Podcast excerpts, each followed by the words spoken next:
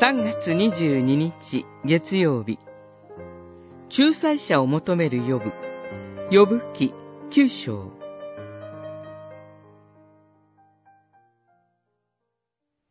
あの方と私の間を調停してくれる者、仲裁する者がいるなら、私の上からあの方の杖を取り払ってくれる者があるなら、その時には、あの方の怒りに脅かされることなく、恐れることなく、私は宣言するだろう。私は正当に扱われていないと。九章三十三節から三十五節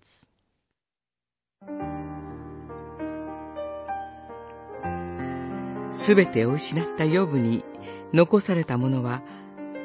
私のしもべ呼ぶと親しく呼んでくださる神との関係でした。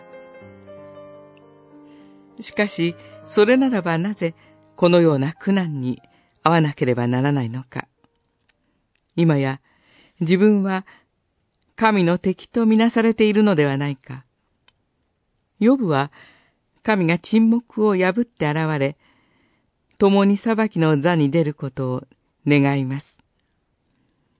けれども、到底、呼ぶ一人で、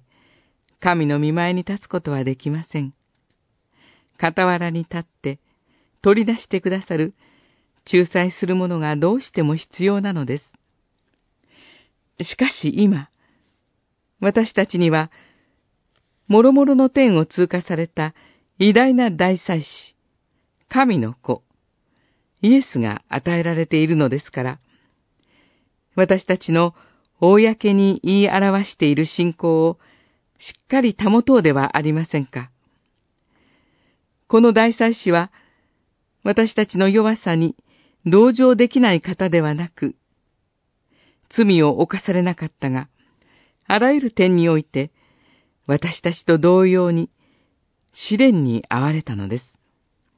だから、憐れみを受け、恵みに預かって、時期にかなった助けをいただくために、大胆に、恵みの座に近づこうではありませんか。ヘブライ人への手紙、四章、十四節から十六節。